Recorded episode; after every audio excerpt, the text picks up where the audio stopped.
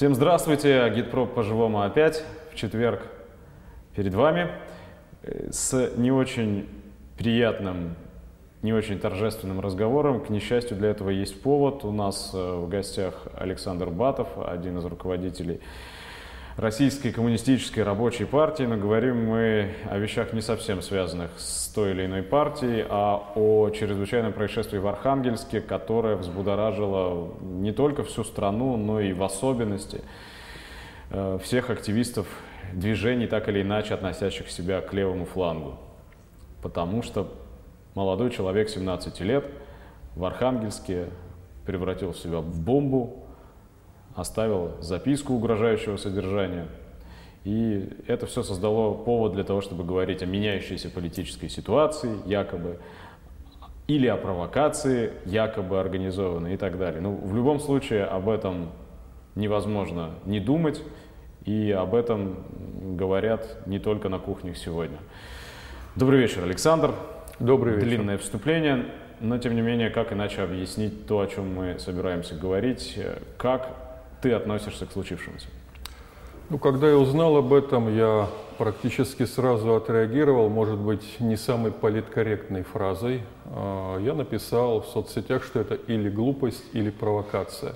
Это звучит, может быть, грубо по отношению к человеку, которого уже нет – в этой жизни, да, но тем не менее у меня нет других сейчас слов. При этом я понимаю, что процесс, вот первой ласточкой которого стал этот э, эпизод, он отчасти имеет объективный характер. То есть ты считаешь, что это не единичный случай?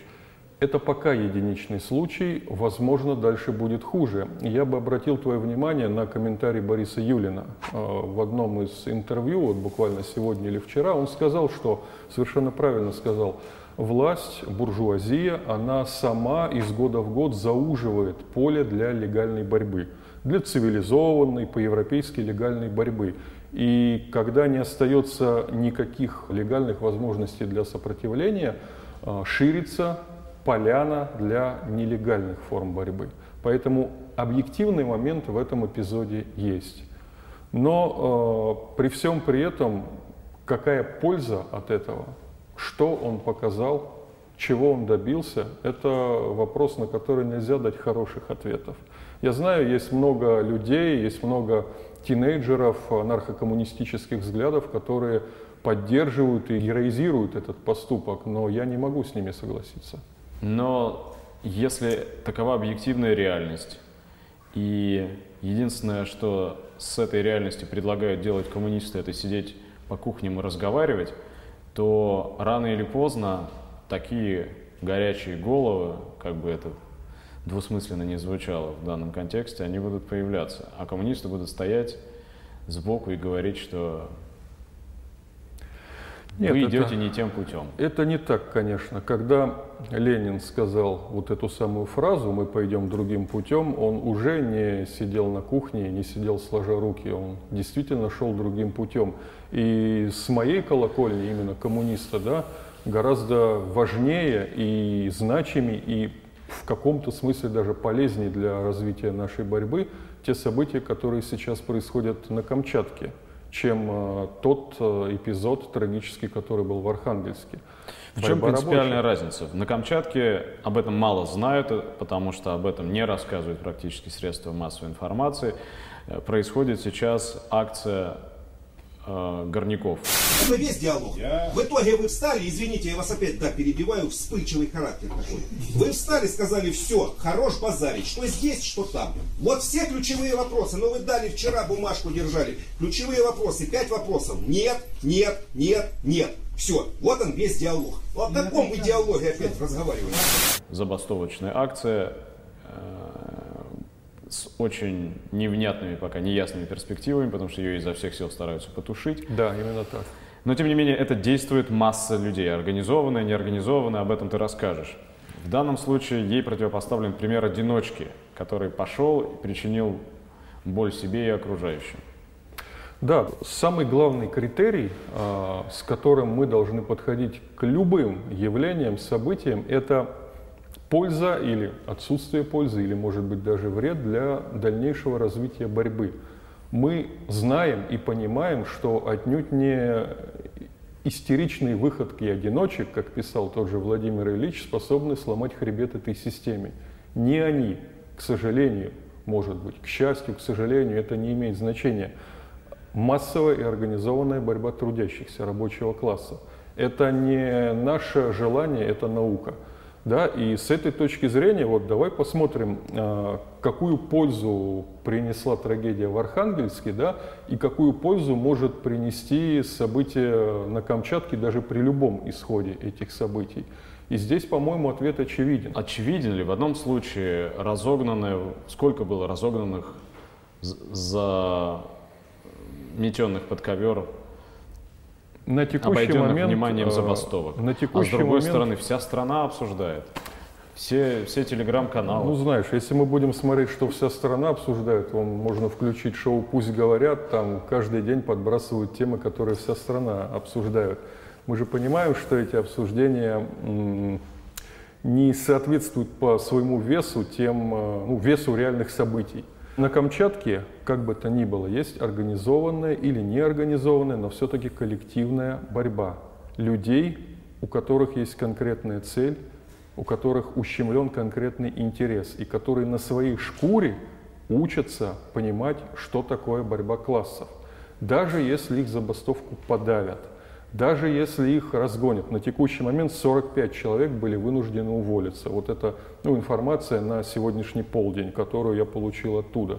Возможно, там будет все еще хуже завтра. Но тем не менее, эти люди на своей шкуре убедились и вот воочию увидели, что там болтовня про социальное партнерство, про национальное примирение и согласие, про единство нации – это все фигня это все пустые слова, которые ничего не стоят, и что когда речь идет о конкретной прибыли, о рублях, да, о вполне осязаемых цифрах, господа капиталисты ни на какое партнерство не готовы, им это не надо, когда гораздо проще подавить, разогнать, замолчать. Вот. И с другой стороны, вот Архангельск. А, этот молодой человек, да, бросил вызов системе, он что-то продемонстрировал, но вот в сухом остатке, если отбросить все эмоции, всю жалость, все сострадание и всю героизацию, что мы имеем? Как это помогло людям? А, нам что, предлагают брать с него пример, может быть? Наверное, все-таки нет. Наверное, это не тот путь, которым мы можем добиться победы. А, Сторонники э, вот таких методов, они обвиняют э, коммунистов в том числе в трусости. Мне, например, приходилось э, читать буквально сегодня следующую мысль. Дескать, коммунисты говорят, что эти выходки приведут к усилению репрессий. Но репрессии так и так усиливаются буржуазным государством. Ну, с этим трудно не согласиться, действительно это так.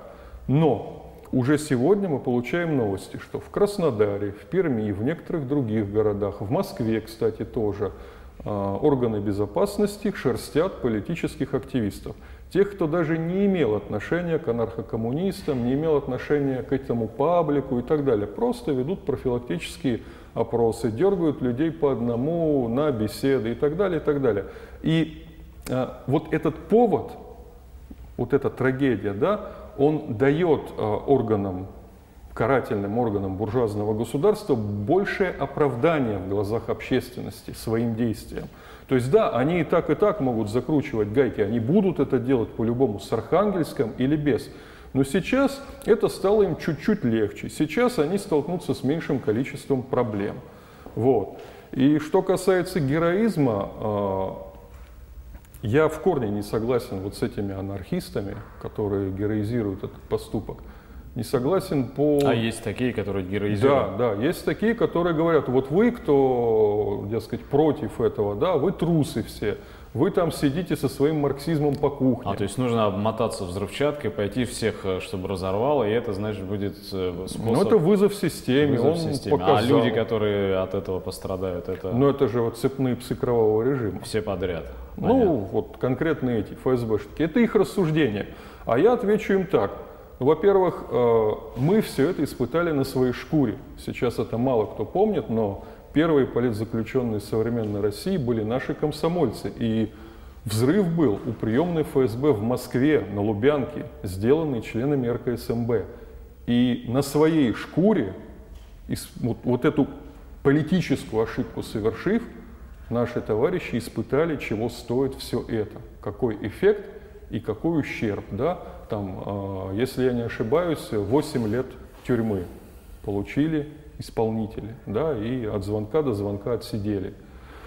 Вот о чем идет речь. А если говорить э, с рациональной точки зрения, э, героизм, он всегда осмысленен. Он всегда имеет цель, он всегда имеет смысл. Да, безусловно, э, нужны героические порывы э, благородных людей, которые вдохновляли бы и поднимали бы массу на борьбу.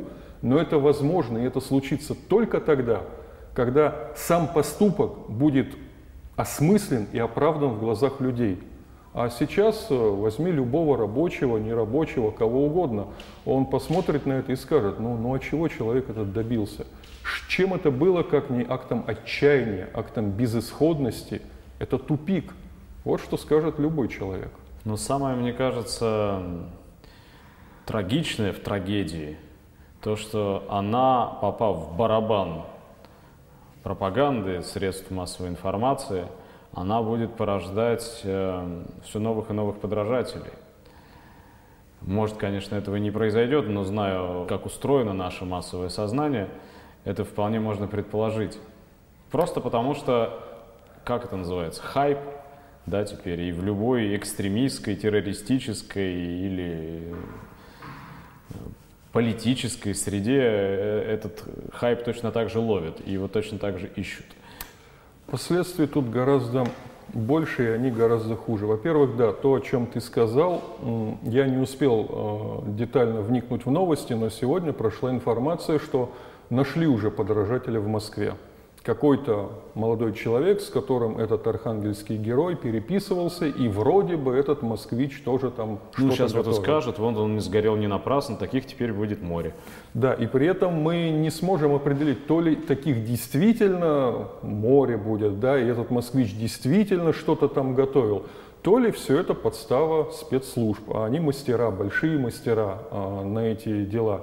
И мы теперь не сможем понять, то ли очередной взрыв, который бабахнул где-то, кем-то, под каким-то флагом, да, то ли это действительно очередной акт отчаяния какого-то одиночки, то ли это провокация спецслужб, направленная уже против рабочего движения. Мы не сможем это отличить. А общественное внимание будет все отвлечено именно на подобные поступки. Да? И какая там Камчатка, какие там трудовые права, или, например, забастовка транспортников в Челябинске, которая тоже на днях случилась. Да, да наплевать на все это. Вот мы будем увлечены взрывами, считать жертвы и смотреть, кто еще будет подражать этой глупости. А нет в этом какого-то проявления эгоизма, извиняюсь за выражение. То есть я вот и мой поступок, я эго, да, я важнее, чем коллективные любые действия, которые требуют. Знаешь, по-моему, это довольно меткая характеристика, но эгоизм, он по сути свойственен всему анархизму.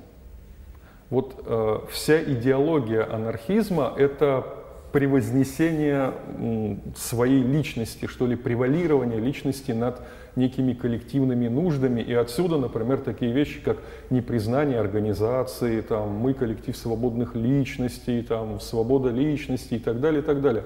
Да, вот это на самом деле их стиль, и это им нравится, это для них э, мейнстрим, по сути.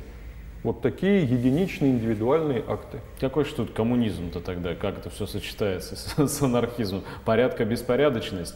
Это то же самое, что проповедовали эсеры, которые, с одной стороны, э, обещали социализм, а с другой стороны, э, ну, все, что они делали, явно было выгодно, совпадало с интересами мелкой буржуазии и да, буржуазии да, в целом. Конечно, конечно. У нас э, в нашем безумном обществе вообще сочетание несочетаемого встречается большевизм часто. та же самая история. Ну или, скажем, терминальный пример движения нот. Это вообще, хоть святых выноси, как это в голове может умещаться у людей. Но тем не менее. А говорит ли это о том, в каком состоянии ты начал с объективных характеристик системы, да? Говорит ли это о неких изменениях, которые в принципе в обществе происходят? Ведь это не единственный акт насилия, который мы обсуждаем за последние месяцы. Да, это говорит о накопленных количественных изменениях, которые постепенно переходят в качество. И здесь, конечно, более ярким примером является Керчь, да, керченская трагедия. А, гайки закручиваются, а, социальные права урезаются, банальные свободы даже там вполне обеспеченных людей тоже урезаются.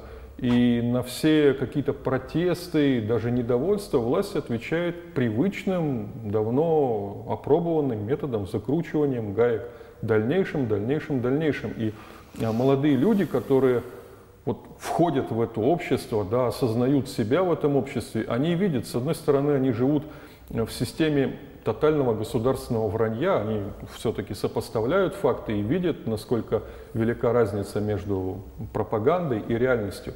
С другой стороны, они с самого детства ощущают себя абсолютно ненужными, и когда они осознают, в каком обществе они живут, они видят, что, смотри-ка, я никому не нужен, у меня нет а, никаких перспектив, особенно если я живу не в Москве, а в России, да, вот. Э, образование практически недоступно, работы почти не найти, там, если какой-нибудь райцентр, моногород, да, и, и все. И зачем жить? Да, зачем жить? Зачем я здесь? Зачем все это?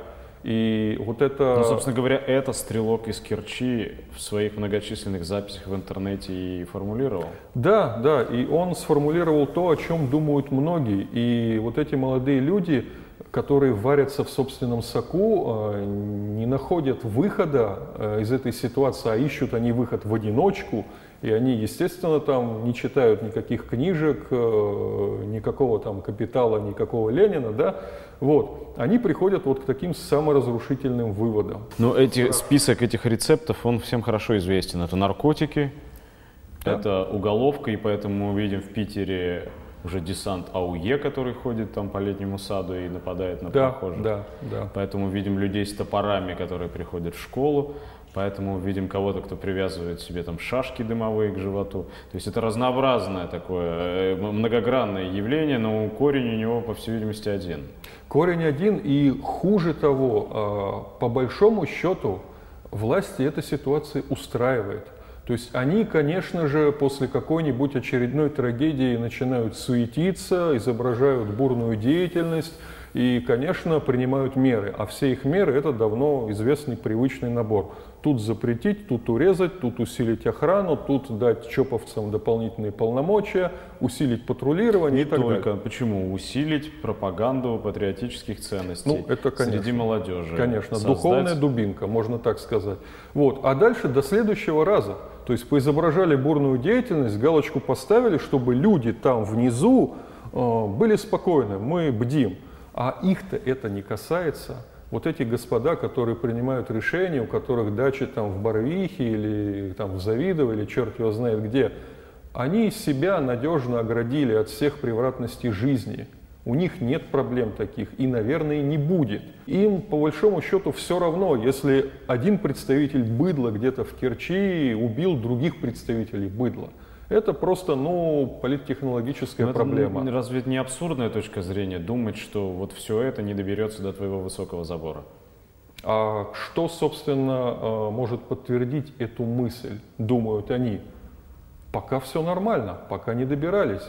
Пока у них Росгвардия есть, пока у них э, все хорошо с охраной, они уверены в этом, что за этим забором все будет хорошо, и у них перед э, глазами пример, например, Латинской Америки, да, ты знаешь, какие там гетто и как э, богатые кварталы огорожены заборами с колючей проволокой и с пулеметными вышками.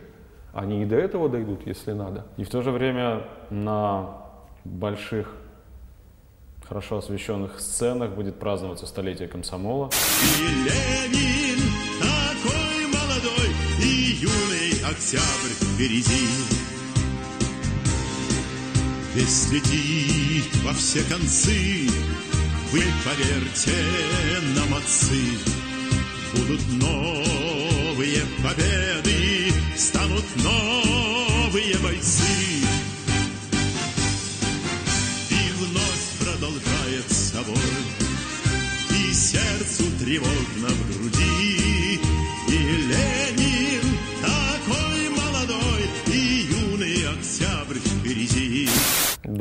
Помпой, с э, аплодисментами, с исполнением гимнов, с исполнением знаменитых песен. И будет, будет проводиться мысль о том, что комсомол бы надо воссоздать для того, чтобы не происходило вот такой ерунды. Да, как раз неделю назад мне пришлось участвовать э, в дебатах на ОТР, как раз посвященным этой теме. И очень все ломали голову. Вот, вот такая была хорошая структура, так она замечательно молодежь организовывала. Почему же сейчас не получается? Никак не могли понять. Ну, я, конечно, по мере своих сил пытался объяснить, что комсомол был эффективен тогда, когда он был коммунистическим, ленинским союзом молодежи. Как только эти слова остались пустыми словами, началось разложение, деградация. Ну и мы пришли к тому, к чему пришли. Как известно, комсомол стал э, социальным лифтом для карьеристов и многих нынешних олигархов. А когда он был действительно организацией молодых революционеров, творцов новой жизни, вот тогда-то все успехи и были. Но, конечно, это очень неудобная мысль для нынешних патриотов. Но это не значит, что они откажутся от своих идей и повторюсь, рецептов э, предлагается несколько, все они хорошо уже известны. Камера наружного наблюдения, увеличение расходов на там, фортификацию школ, условно говоря. Да. А, новые и новые патриотические организации, в которых я тут случайно где-то в Москве наткнулся на вывеску «Центр инновационно-патриотического воспитания». Видимо, таких центров будет становиться все больше. Ну вот руководитель одного из таких центров недавно проворовался. Его сейчас под суд, кажется, отдали, потому что выделили очень много средств на патриотизм. Ну, такая удобная кормушка, а средства оказались вдруг попилены почему-то. Но, тем не менее, кто предложит молодежи какой-то другой выход, какой-то другой ответ? Коммунисты. Как? А это уже вопрос агитации и пропаганды.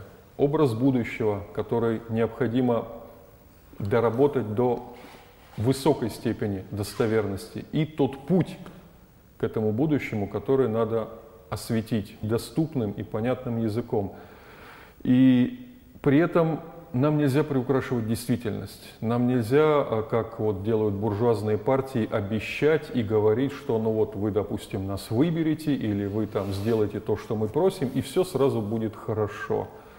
Путь к хирургическому излечению нашего общества, а другого пути нет, да, этот путь очень тяжелый, труден. Но этот путь по плечу, в общем-то, только молодежи. Но когда ты рассуждаешь так и говоришь об этом ей, ты выглядишь в ее глазах, как бы ни был ты молод, ты для них старик уже, для тех анархистов или кто там еще пасется в этих телеграм-чатах. И вот этот сферический конь изменения мира к лучшему, которым ты их пытаешься соблазнить, для них всего лишь абстракция. А тут движуха, конкретика, потом они сами часть вот этого вот всего молодежного мира, всей этой молодежной субкультуры, в которой коммунистов, давай честно скажем, в общем-то нету практически. А теперь сравни э, положение вот этих юных тинейджеров э, с глазами горящими, да, и положение, например, тех же горняков на Камчатке, которые уже вошли в самостоятельную жизнь и на своей шкуре испытали, каково это, например, зарабатывать себе на кусок хлеба. Потому что вот эти юные анархисты, ну, это мое личное мнение, но я более чем уверен, что по большей части это э, такие молодые революционеры, которые живут за счет папы с мамой и которые имеют материальные возможности вот сидеть перед компьютером и предаваться этим революционным мечтам. А человек, например, который писал мне сегодня из Камчатки, да, который описывал, как, например, по одному рабочих вызывали э, в управление, и кадровик с директором пугали, да, или подпиши по собственному желанию, или мы тебя уволим, а то и под статью подведем. Он закончил горькими словами, что вот мы лишний раз убедились, что для них, для буржуев, пролетариат это быдло, и они нас за быдло и держат. Вот они тебе ростки классового сознания, возникшие на камчатских рудниках, вдалеке от телевизоров, интернетов и телеграм-чатиков, возникли из реальной жизни. И это дорогого стоит. А что нужно делать для того, чтобы это не только на Камчатке происходило? Я имею в виду просветление людей, то есть, скорее всего, процесс, подразумевающий избавление болезненное от иллюзии, от надежды на то, что все-таки как-то можно договориться. Мы же приближаемся и проходим сейчас, и пройдем к моменту, когда передача наша увидит своего зрителя. День народного единства. Праздник, который всегда с тобой. То есть праздник, когда нет различий между хищником и жертвой, когда все мы русские, все мы православные или все мы граждане великой державы, между которыми нет никаких противоречий, между которыми нет ничего, кроме единства. Да? Да, да. А, и в этой обстановке как-то не находится место для ростков классового сознания. Зато это место находится в реальности. Я понимаю, пропаганда, особенно такая массовая телевизионная пропаганда, это страшная вещь, и это очень сильная вещь. Но ведь тут э, довольно своеобразная логика, своего рода диалектически замкнутый круг или спираль скорее – ведь э, господа, ну если по-простому совсем примитивно рассуждать, господа как рассуждают? Вот народ там недовольный бухтит где-то внизу, да, но мы им вбросим еще больше патриотизма, еще больше шовинизма, еще больше там шоу «Пусть говорят» там и «Звезды на льду» и так далее. Ну, они видят, что все нормально, пропаганда работает, люди кушают все это, да, за счет этого можно еще с них одну шкуру содрать. Например, пенсионную реформу провести, да, и с каждым так, таким шагом, с каждой такой итерацией все больше усиливается расхождение между реальностью и пропагандой. Картинка из телевизора и содержимым холодильника, как принято говорить, да, оно увеличивается, это расхождение. И чтобы сохранять вот это противоречие, рвущееся наружу, все-таки в пределах котла, да, нужно еще сильнее пропаганду устраивать, еще больше каких-то провокаций, может быть, устраивать, да, и пока люди молчат, для капиталистов это сигнал, что можно драть еще одну шкуру. И поэтому они сами, они сами будут постоянно ходить по грани. Их жадность безмерна. Они устраивают еще один какой-нибудь день народного единства, они устраивают там еще какую-нибудь патриотическую организацию. Да? Для чего? Для того, чтобы еще одну шкуру содрать с людей. И рано или поздно, так или иначе, вот это огромное расстояние между реальностью и картинкой, оно разрешится социальным взрывом. Разрешится. Но только вопрос в том, кто будет условно оператором этого взрыва и не заполнит ли эту образующуюся пустоту еще более мрачные черные силы, которые... Да, совершенно верно. Это самый важный вопрос, это ключевой вопрос деятельности вообще коммунистов на современном этапе, если уж так говорить. Субъективный фактор. Формирование этого субъективного фактора – как писал еще Ленин, мы не можем предсказать, когда будет революция. Да? Ну, это вещь объективная, она не по заказу делается, она нарастает. И у нее есть вполне четкие объективные факторы, о которых я не буду говорить, это общеизвестно. Но вот куда пойдет эта революция, чем она закончится, это зависит в значительной степени от субъективного фактора. И поэтому его формирование – это задача, ради которой мы должны просто расшибаться, при том, как говорится, вчера. Под субъективным фактором в первую очередь подразумеваются люди. Не просто люди. Люди – это механическая совокупность людей, да, это не то.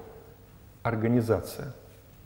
Организация, вооруженная передовой идеологией и имеющая теснейшие связи со своей социальной базой, с пролетариатом, вырастающая из него – ну вот нет такой у нас организации, и не только у нас. Свежий, самый свежий пример, мы все, разинув рот, наблюдаем за тем, как вслед за Аргентиной, далекой да. от нас Аргентиной, в пучину крайней реакции скатывается Бразилия.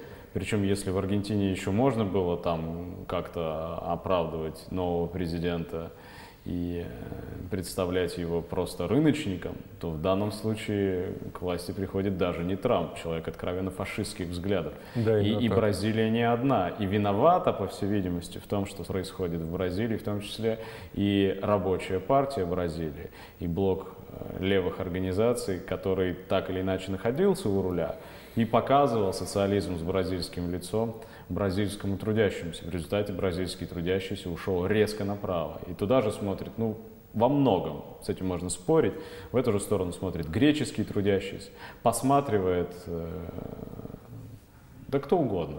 Американский трудящийся не, очень хочет сделать свою страну снова великой. И, и если честно, ну полное ощущение в, в наших декорациях, мы, конечно же, все знают, не раз об этом говорили, что и, и, и, и у нас здесь далеко не коммунистическая идея является преобладающей в сознании Я масс. дополню твои примеры. У нас э, недалеко Европа, да, где у власти во многих странах были так называемые социалисты, которые строили социализм тоже с человеческим лицом, да, правда, это им не мешало участвовать в бомбардировках НАТО там и так далее. Вот. И вот эти своеобразные левые социалисты и даже коммунисты, ну, которые там с радужными флагами бегают, которые, в общем-то, за толерантность и так далее, они своей, в том числе работой, добились того, что европейские трудящиеся действительно смещаются вправо, посмотревшие на таких левых. А есть еще более близкий пример, о котором ты не упомянул. Коммунистическая партия Украины, которая на протяжении почти четверти века демобилизовывала трудящихся, объясняла им, что не надо бороться за свои права, не надо организовывать профсоюзы, не надо там рабочие дружины делать. Вы просто приходите раз в сколько-то там лет и опускайте бумажку в ящичек, и все будет. Ключевая ошибка, если это вообще ошибка, а не что-то похуже – Э, вот этих э, латиноамериканских организаций, которые ты перечислил, именно в том, что они пытались скрестить ежа с ужом.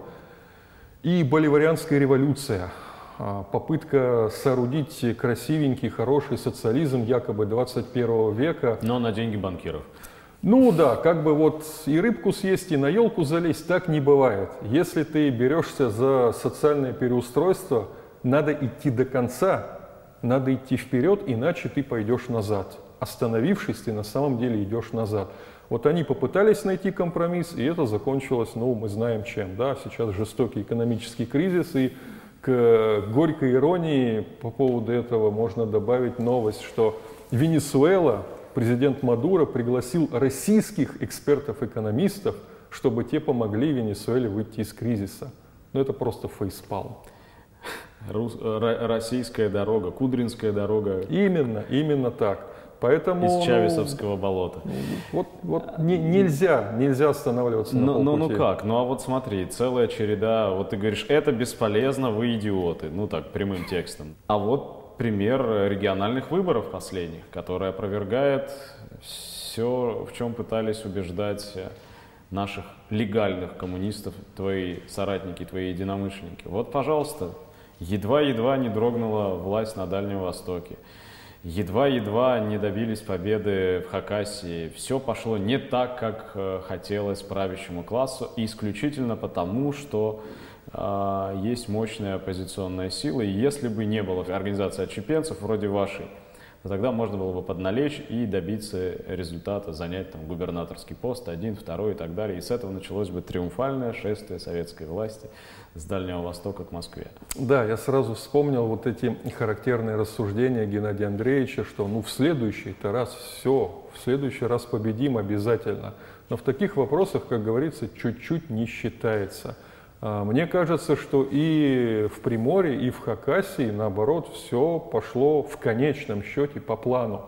Да, технический кандидат Ищенко в Приморье внезапно почувствовал силу, а сила эта возникла только благодаря недовольству народа из-за повышения пенсионного возраста. Неожиданно для него самого, он-то думал, что он отыграет обычную свою роль спаринг партнера для партии власти, а тут оказалось, что можно реально претендовать. И он, не будь дурак, конечно, постарался этим воспользоваться. Вот. И дальше что? Дальше пошли массовые фальсификации, то есть власть продемонстрировала, что эта легальная поляна ничего не стоит. Она продемонстрировала, что не получится играть с мошенником по его собственным правилам. То есть массовые фальсификации, которые привели, вот сюрприз, к отмене выборов.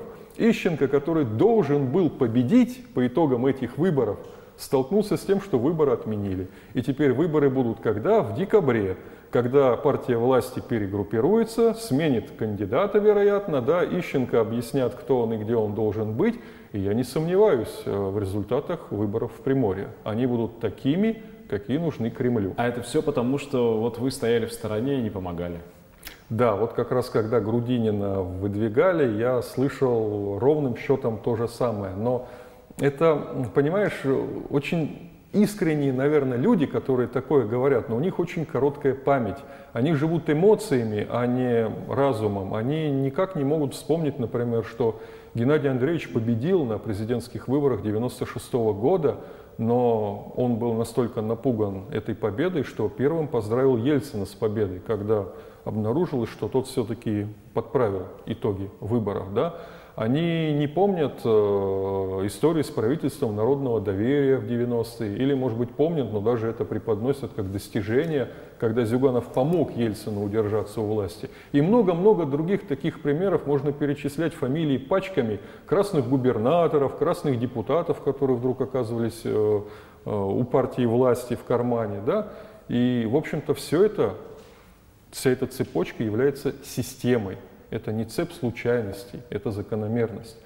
И когда мы говорим о том, что вот, вот слышим, да, что вот чуть-чуть бы, да, и Грудинин бы победил, но это все напоминает рассуждения очень наивных детей, которые не понимают, почему у них отнимают любимую игрушку, которые хотят эту игрушку любой ценой, а на все остальное им плевать. В, том числе в глазах этих детей ты ренегат и приспешник режима, потому что ты ассистируешь неучастием своим. Ну, что я могу на это сказать? На мой взгляд, именно эта партия является пособником режима, не просто пособником, это, по сути, карманная позиция Ее Величества, которая из года в год кормится из федерального бюджета и честно отрабатывает эти деньги. Кстати, подтвердилась информация. Многие недоуменно спорили и ни, никак не могли поверить в то, что участие, в том числе в президентских выборах, обеспечивало финансовую поддержку этой партии. Ну, а оказалось, закону, что это действительно да, так, и по, да, закону по закону действительно так. И связано это в том числе было именно с этим, о чем рядовые активисты партии мне лично и рассказывали. Почему вот так, так вот не, неприятно для многих из ее членов была, в частности, моя позиция. Потому так что я это слышал от них самих. Но тем не менее, скажут-то все равно то же самое, что сказали бы и в контексте архангельских событий кто-то что-то там пытается предпринять, вы стоите, чешете языками, или вы стоите там, всех тянете в библиотеку. А вот Сергей Удальцов, предположим, и голодал, и подвергался аресту, и выводил людей на митинги протеста. Можно сказать, что, например, вот Поп Гапон, да, он и то делал, и таким репрессиям подвергался, и так далее, и так далее. Понимаешь, это логика людей, которые охвачены какой- какой-то лихорадкой, каким-то зудом в стиле «надо что-то делать». Вот надо что-то делать, чисто на эмоциях. Они, может быть, не понимают зачем, не понимают э, причин, механизмов, следствий. Они просто охвачены потребностью что-то делать как-то бороться сейчас, вот здесь и сейчас. И они думают, наверное, искренне думают, да, что вот этой суетой они как-то помогают, как-то приближают какую-то победу, которая у них, как правило, абстрактные представления. Это на самом деле очень печально. Это в какой-то степени следствие, с одной стороны, реформы образования, да, когда мы говорим о молодых людях, у которых нет даже цельного мировоззрения, чье сознание набита какими-то разорванными штампами и замешана круто на эмоциях. А с другой стороны, это отражает усталость и обиду и нетерпение вот этих людей среднего возраста, пожилых, которые просто не, ищ, не, не могут уже жить в этих паскудных, отвратительных э, условиях, которые ищут выхода, и им страшно поверить, что Простого реальным, выхода нет. Да, что реальным выходом является долгая, кровавая, упорная борьба, в которой никто не обещает победы. Это так страшно, на самом деле. Это я без издевки говорю над этими людьми, это страшно. И они пытаются найти другой какой-то путь. Кто-то начинает веровать в НОЦ, там, что вот герой Путин нас спасет, победит. Кто-то верует в Грудинина, кто-то верует еще в какого-то героя, царя или бога. Ну, собственно, набор из э, песни «Интернационал». Да? Вот в какую-то серебряную пулю, которая всех нас спасет. Ну, Удальцов тоже подходит на роль какого-то маленького, но все-таки героя. Есть кастинг на роль героя продолжается. Да, и власть, естественно, старается этот кастинг поддерживать, иногда приподнимать да, перед какими-то выборами, например. Это А, очень важный момент, тем более, что сейчас активизировались разговоры о, о необходимости перезагрузки всей политической системы, пошли целые потоки сплетен о намечающемся создании новой Сила партии России, да, э, да. с социалистической наружностью. Будет это там Наталья Поклонская с кем-нибудь, или это будет обновленная справедливая Россия, или вообще чего-нибудь новое создадут. Э, Как вот ты относишься к этому и насколько велики шансы что в очередной раз сыграет такая схема, и, и люди уверуют и пойдут за чем-нибудь подобным. Знаешь, я, наверное, отвечу очень скучно. Это политтехнологические трюки, которые разрабатываются, наверное, в пожарном порядке администрации президента. Они понимают, что пенсионная реформа здорово подтопила авторитет Единой России, так невысокий, да, который держался в основном за счет рейтингов царя-батюшки. Вот. И да, они сейчас пытаются, ну хоть как-то вот, вот, э, как вы, ребята, не садитесь, все в музыканты не годитесь, получается так. А они все пытаются этот квартет как-то попереставлять местами, новую вывеску придумать, старую вывеску сменить. Я не думаю, что это будет иметь какой-то успех, потому что в нашем народе целенаправленно, в том числе той же властью, воспитывалось отторжение от политики. Ну, это закономерно, типа, ребята, вы сидите там тихо, спокойно, вы только приходите проголосовать, а политикой вместо вас займутся профессионалы, вы не лезьте в политику. А с другой стороны, с помощью многочисленных телевизионных шоу, а также трансляций из Госдумы, у людей формировалось отвращение к политике. Политика – это грязное дело, это сытые морды депутатов. И вот теперь они берут эти грязные, сытые морды, начинают их переставлять местами, э, менять какие-то вывески и подсовывать это людям. Да я не думаю, что это будет иметь какой-то успех. Ну, не знаю, может быть, они Поклонскую в каком-нибудь клипе снимут, да, чтобы прибавить ей популярности. Но пока что я не очень верю э, в эффективность этих трюков. А может такое быть, что на фоне вот э, всех этих эксцессов и э, вспышек э, трагических, э, жутких эпизодов, э, на самом деле массовое сознание, как состав железнодорожный, движется в противоположную сторону, в сторону полной апатии и разочарования. Будь что будет, пропадай все пропадом. То есть пусть хата сгорает, я ничего делать не буду. Вот я часто такую жуткую, смертельную усталость в людях встречаю. Я думаю, что нет, это маловероятно, потому что как бы ты ни прятался, куда бы ты ни зарывался от этой жизни, они все равно достанут. Капитализму нужны наши деньги, наша жизнь, наше здоровье, силы, нервы, пот и кровь. И поэтому апатия приведет просто к новому витку насилия, пассивного насилия, повседневного насилия, Если страус засунет голову в песок, то тем больнее будет его оставшийся на Да, он, поверхности. он не спрячется. И поэтому, если говорить об опасности, то, на мой взгляд, опасность другая. Здесь я снова возвращаюсь к вопросу о субъективном факторе. Я э, большее беспокойство испытываю не от апатии, наоборот, я думаю, апатии будет все меньше и меньше, а от того, что вот эта растущая энергия народа, недовольство, гнев, слепой гнев, отчаяние, которое тоже слепое, неоформленное и прорывается вот в таких э, глупых, нелепых и трагичных э, выходках, его могут канализировать вправо, как это было, в общем-то, на Украине. Это старый, испытанный рабочий прием. Это было в Германии в 30-е годы, да, это было на Украине, это было во многих других странах. И сейчас мы это наблюдаем.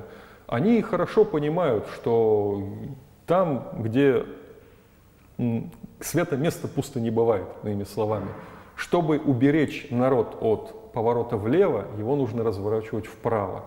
И поэтому будут подкармливать аналоги правого сектора. Они у нас есть в России, там, начиная от банды 40-40 и заканчивая какими-то Ну вот да, респектабельными и движениями. обсуждают все архангельскую историю и, повторюсь, историю жуткую, безумную и дикую, но почему-то никто не говорит о практически совпавших по времени фактах обнародования неонацистами убийств. Да, этих видеороликов. Да, видеороликов с расправами над бездомными там, и так далее.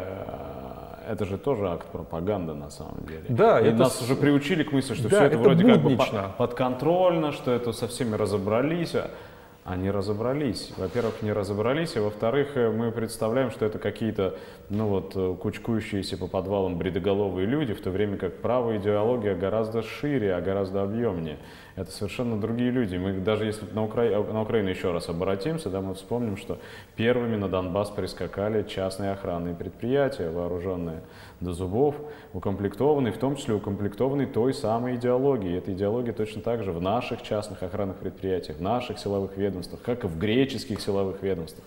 Она пышным цветом цветет. Но даже если вспоминать о бритоголовых, которые кучкуются, они уже давно не в подвалах кучкуются, а в спортзалах, да, и у них уже свои частные охранные предприятия, у них свои тренеры с этой самой идеологией и тесные связки с Министерством внутренних дел, которое тоже их крышует на самом деле. Вот, вот эта смычка, она очень опасна. Она объективна, она закономерна, потому что буржуазная диктатура всегда так или иначе скатывается к фашизму, особенно в 21 веке. И нам очень важно понимать эту опасность и готовиться к ней. И здесь э, мало кружков, мало дискуссий, мало дебатов и чтения «Капитала» Маркса. Да? К этой теории и даже к сетевой пропаганде агитации нужно добавлять практику. Нужно добавлять э, то, что сделает выступления, как на Камчатке, более смелыми, более организованными, более солидарными и более успешными. Как относиться к тому, что ко всему букету противоречий добавляются и противоречия национальные? Вся страна, наряду с перечисленными фактами и случаями, обсуждает, наблюдает за тем, как развиваются события э, в Ингушетии. повестка о земле, которая является исконно столетиями омытая кровью и слезами их предков, людей, которые здесь выступали. Это земля, которая сегодня волей одного человека вдруг оказалась за чертой республики. И все знают, что у нас не одна Ингушетия. Это очень тяжелый вопрос, конечно.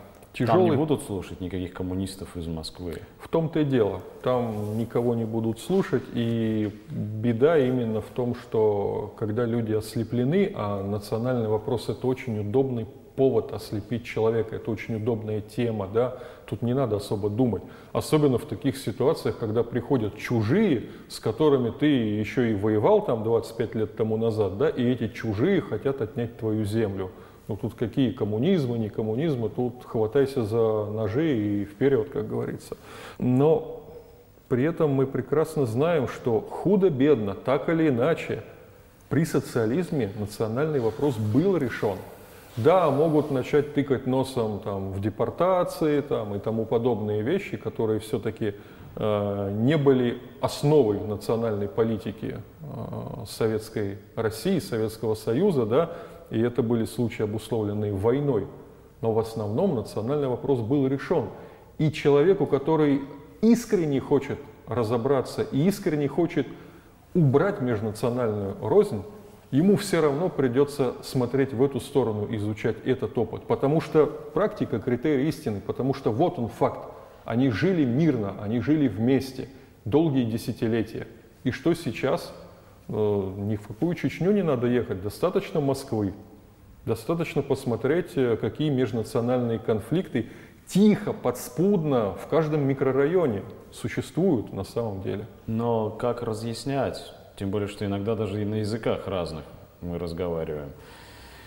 Это действительно проблема, и коммунисты должны тарить дорожку в том числе и к тем, кого принято называть гастарбайтерами. Вот мы сейчас работаем ну, с таким атомизированным коллективом, это, конечно, тоже сочетание несочетаемого, да? Мы работаем сейчас с киргизами, таджиками, узбеками, с людьми, которые работали по 14 и 16 часов в сутки, которых российская власть, российские работодатели оставляли без зарплаты, просто кидали, да, а потом российская полиция депортировала э, из страны. И мы пытаемся найти с ними общий язык, мы пытаемся говорить с ними. Это очень тяжело, очень трудно, но определенных маленьких скромных успехов мы все-таки добились. То есть мы увидели на собственном опыте, что это не бесполезно, что это можно и нужно делать. А почему вы не собираете, допустим, подписи против пенсионной реформы? Почему там, где переименовывают советские улицы или площади, как вот только что произошло в Твери, например, областная дума, решила, что в городе больше не должно быть площади Советской, улицы Володарского. Почему вы не стоите с пикетами? Почему вы не боретесь там, с ювенальной юстицией условно? Ты знаешь, я здесь выскажу свое мнение, потому что не все даже мои однопартийцы со мной, наверное, согласятся. Но я не считаю, что это э, то главное, э, чем мы должны заниматься. Вот опять же, многие со мной не согласятся. Я считаю, например, что сейчас не нужны памятники Сталину. Там. Вот бывает иногда, что в каком-то регионе открыли памятник Сталину, бюст Сталину или там еще что-то в этом духе. Я считаю, что это глупость, чушь. Не при этой власти нужно ставить, и не сейчас этим нужно заниматься. Это То потом... Пусть переименовывают все, пусть улица Врангеля, Наши... переходящая на... в проспект Нет, Колчака, нормально? Не совсем. Наши товарищи, например, в Ленинграде смогли отстоять э, некоторые старые советские названия улиц и даже станции метро. Удалось это сделать. В Москве мы, когда вот поднимали тему о переименовании Войковской, мы тоже вставали в защиту этого названия. Но когда это становится основной формой деятельности, это неправильно. И понимаешь, а, они ведь все равно переименуют. И если им надо, они и мавзолей Ленина снесут. Я скажу очень крамольную вещь, да, они снесут, они это сделают. И мы не защитим это, если мы будем заниматься только этим. Мы должны поднимать трудящихся на организованную борьбу, на классовую борьбу, на борьбу за коренные их интересы. И только решив всю проблему в корне, да, мы сможем и название восстановить, и нужные памятники поставить, и с ювеналкой разобраться, и со всеми прочими проблемами. А вот тут под боком натовские учения «Единый трезубец», 50 тысяч солдат, морпехов, э,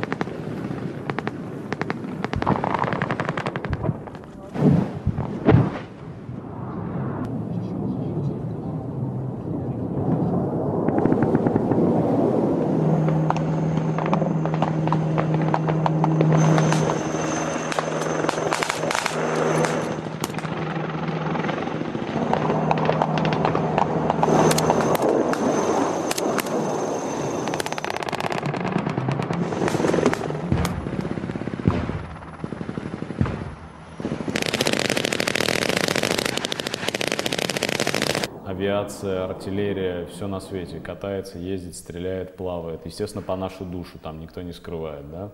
Нашей буржуазии, которую ты так нещадно критикуешь в последний час, нанесены весьма болезненные удары за последнее время. От нее оторвали полностью, от ее религиозного, скажем, измерения полностью отторгли Украину. И тут, и там эта буржуазия получает даже уже не щелчки, а увесистые пощечины. Да. И вполне возможно, что пощечины когда-нибудь, а может быть даже скоро перейдут в реальное мордобитие. Не пришло время все-таки подумать об общности интересов, потому что ну, не хотим же мы здесь встречать цветами натовские танки, как некоторые рассуждают. Знаешь, я сразу, э, как ты сказал про вот этих морпехов, я сразу вспомнил перевалочный пункт НАТО под Ульяновском. Но он же не был создан. Ну, он некоторое время все-таки э, функционировал. А во Владимирской области одно время проводились учения совместно российские, российско-натовские. Это было хроника. Это было, да. И дальше я вспоминаю других великих патриотов нашей страны.